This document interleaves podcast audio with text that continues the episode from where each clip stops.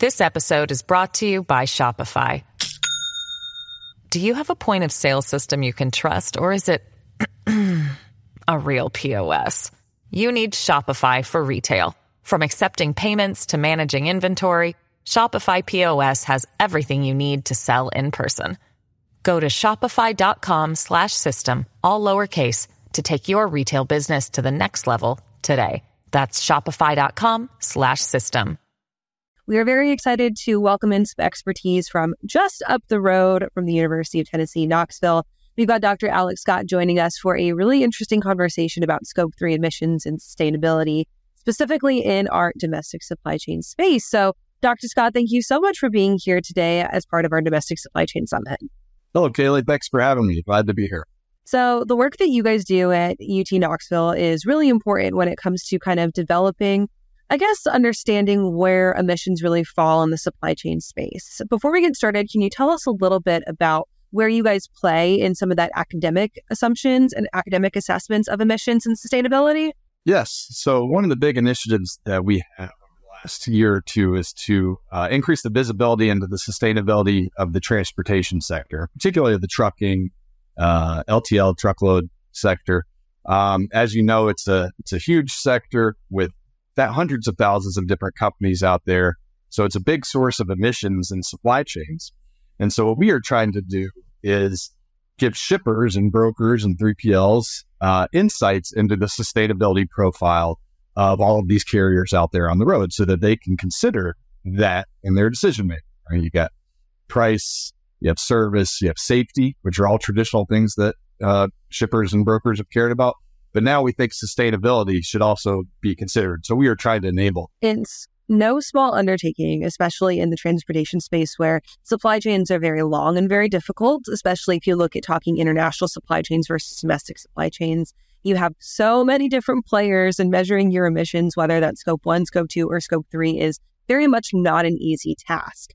For a while now, I think a lot of carriers have had a pretty decent grasp on what their Scope one emissions are, what the things they're directly responsible for actually look like. But when it comes to Scope two and Scope three, things get a little bit murky. Can you talk to why that is and maybe where some of that increased visibility really needs to be focused? Yes. So the Scope three emissions in particular are challenging, and particularly challenging in the, in the trucking sector is because there are so many carriers out there. So keeping track of this and getting that type of information is very challenging. Um, so if you are a shipper and you use a broker, and that broker may have ten or twenty thousand carriers that they use. So how can that shipper then quantify their emissions of the carriers they are using uh, in their supply chain is very challenging because you have a couple layers and you have many, many different companies of which collecting and um, keeping that data is challenging.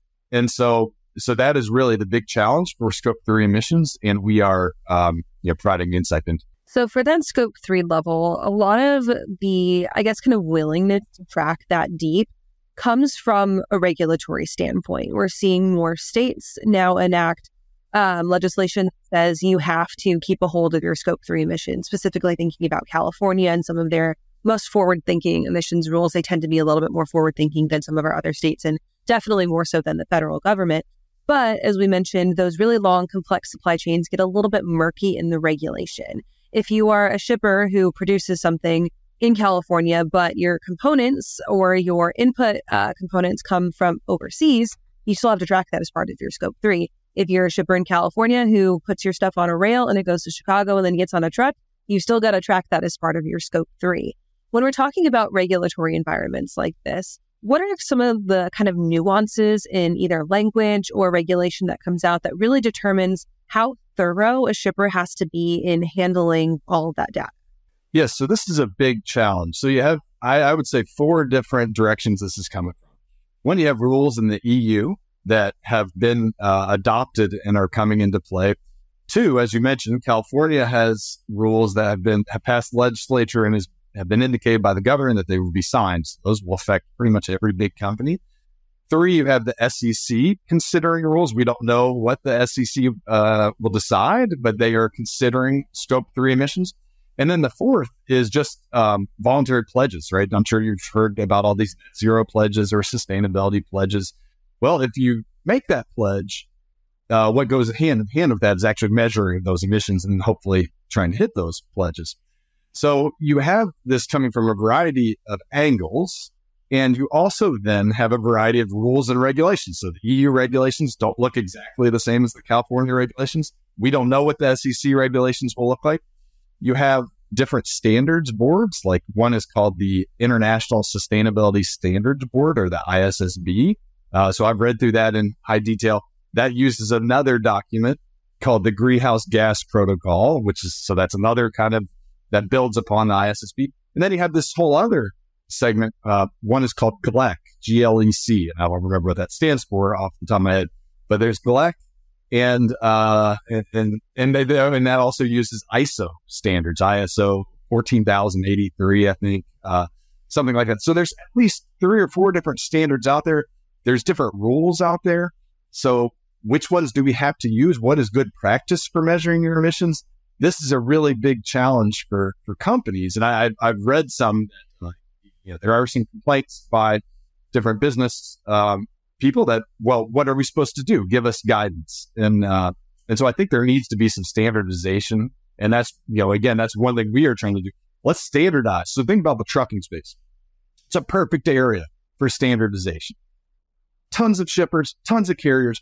Why should they all do different things? They should all do the same thing so that we can compare apples to apples.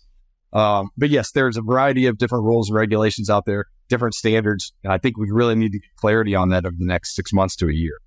This episode is brought to you by Shopify. Do you have a point of sale system you can trust, or is it a real P O S? You need Shopify for retail. From accepting payments to managing inventory, Shopify P O S has everything you need to sell in person. Go to shopify.com slash system, all lowercase, to take your retail business to the next level today. That's shopify.com slash system. It's very broad, and that kind of broad and obscureness of it, as you mentioned, makes it very difficult to measure your emissions. And if you can't measure them, you can't manage them correctly. And here in the United States, we'll bring it back and kind of cut out the E U standards because, of course, this is the Domestic Supply Chain Summit. We are now, of course, looking at a federal goal for net zero emissions by twenty fifty. A lot of people say that that's not feasible. That's twenty-five years if we round up here, you know, to twenty twenty-five. That's twenty-five years to get all of us at this net zero emissions level. And without having a true understanding on what that looks like from a transportation space, I don't think that that date is legitimately feasible from a national standard.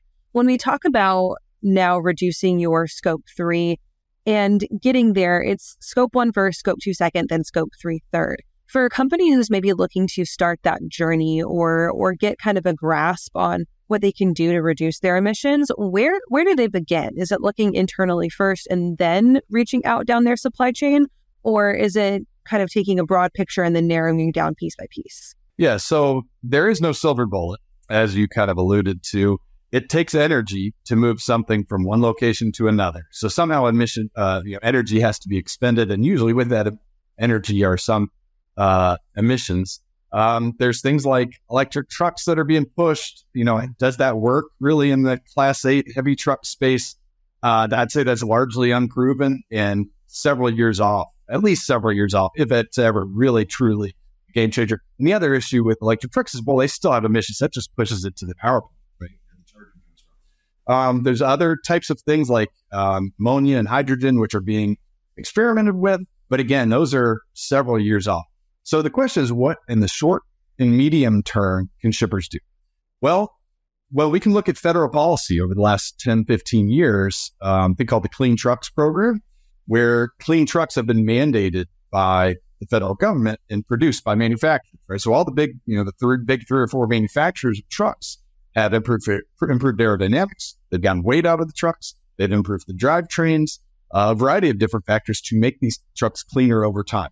So if you compare, let's say a model, a model year twenty twenty-two versus, let's say, a model year twenty ten. So ten, ten to twelve year difference, right? And in those model twenty tens, a lot of those are still on the road. Those have an emissions profile that can be twenty to thirty percent higher than the newer trucks. So newer trucks are cleaner, and that continues to get better. And so to marginally improve in the short term your emissions as a shipper well, you can avoid those really dirty carriers, right? And so that is a, a short-term strategy that can be done today. And that is one of the things we provide insight and visibility into, is that you can now look at individual carriers and say, okay, I see the trucks they're operating. They are twenty percent higher emissions than these other carriers. And so if you can avoid those carriers or incentivize them in some way to update and clean their equipment, then that can reduce your emissions, you know, on the five, ten, fifteen percent level. Of course, I don't, you know, you, you're not going to get to net zero for some major, major change that we don't have in the near future. So you're, of course, alluding to that visibility aspect of it. And you guys have actually created a tool to allow companies to see more clearly into where they can find sustainable options. You guys have this Fleet Sustainability Index. Can you talk to me a little bit about the creation of that index and kind of where it works, who it works for, and the ease of access for it? Because I think that's something else that is kind of a limiting factor to people understanding how to reduce their emissions, is they feel like it's inaccessible to either find data or find choices to make for cleaner carriers. And the Fleet Sustainability Index kind of removes some of those barriers. Yes, absolutely. We've spent a lot of time in the last six months to a year developing that this and making it very accessible. So right now it's a web application. Literally anybody with that can get access to it in their own homes or in their own offices. Um, and what this does is this provides insight scores uh, somewhere around four hundred thousand carriers. So if you want to look at the emissions profile based on the actual equipment those carriers use, right? So we are looking at their trucks. Um, and scoring them based on their trucks and the class of trucks and the type of fuel that's used and the, you know, those types of factors. And so a shipper or a broker or whomever can go to that web app and look up uh, any carriers they're using, and they could get actual data on the actual trucks those carriers are using. Um, we have done this with uh, a couple large brokers, and the hit rates I have, we, we have seen is in the ninety-seven to ninety-nine percent uh, range. So meaning they submit a uh, thousand loads, you're hitting ninety, you know, not about ninety-nine percent of those loads are returning with data that we can provide and is actionable and based on actual um, trucks and data on the roads. So, um, you know, I, I think the solution's there now, and that's literally only come out in the last month or two. I love that. And how many people are now using this Fleet Sustainability Index? And what's the hope for you guys to grow it into the future? I think that's a that's a good kind of place to wrap it up, right? Is hopeful for the future. Yes. Yeah, so we have several proof of concepts that we've done with uh, you know, five to ten different customers um, who have used it and have been, been happy with it. We think that this can be widely adopted. We think this can solve an industry-wide problem, and it can do it very efficiently. Uh, and, and, you know, relatively low cost. And so we think, uh, we think the solution for this industry is out there. And so we hope for, for wider adoption. But like I said, we're, it's early days, uh, but, but we hope to get. So as people are looking to maybe check out the Fleet Sustainability Index, whether that's to use it just for their own decision-making or help you guys out by providing some more loads and some more data, where can they go to do that? And should they reach out to you if they've got questions? Yes, they can always reach out to me at my email, um, which I'm happy to provide. We also have a, a, a website, which is called uh, w w w dot sustain log dot com. Our, our name of the company is Sustainable Logistics, so sustain log dot com.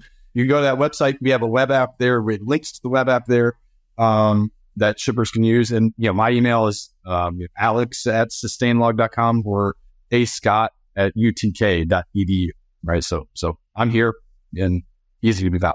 Awesome. Well, Doctor Scott, thank you so much for joining us for the Domestic Supply Chain Summit. And thank you again for creating now this very actionable, very accessible thing for people to see some of their sustainability goals. Thank you for having me, Kaylee.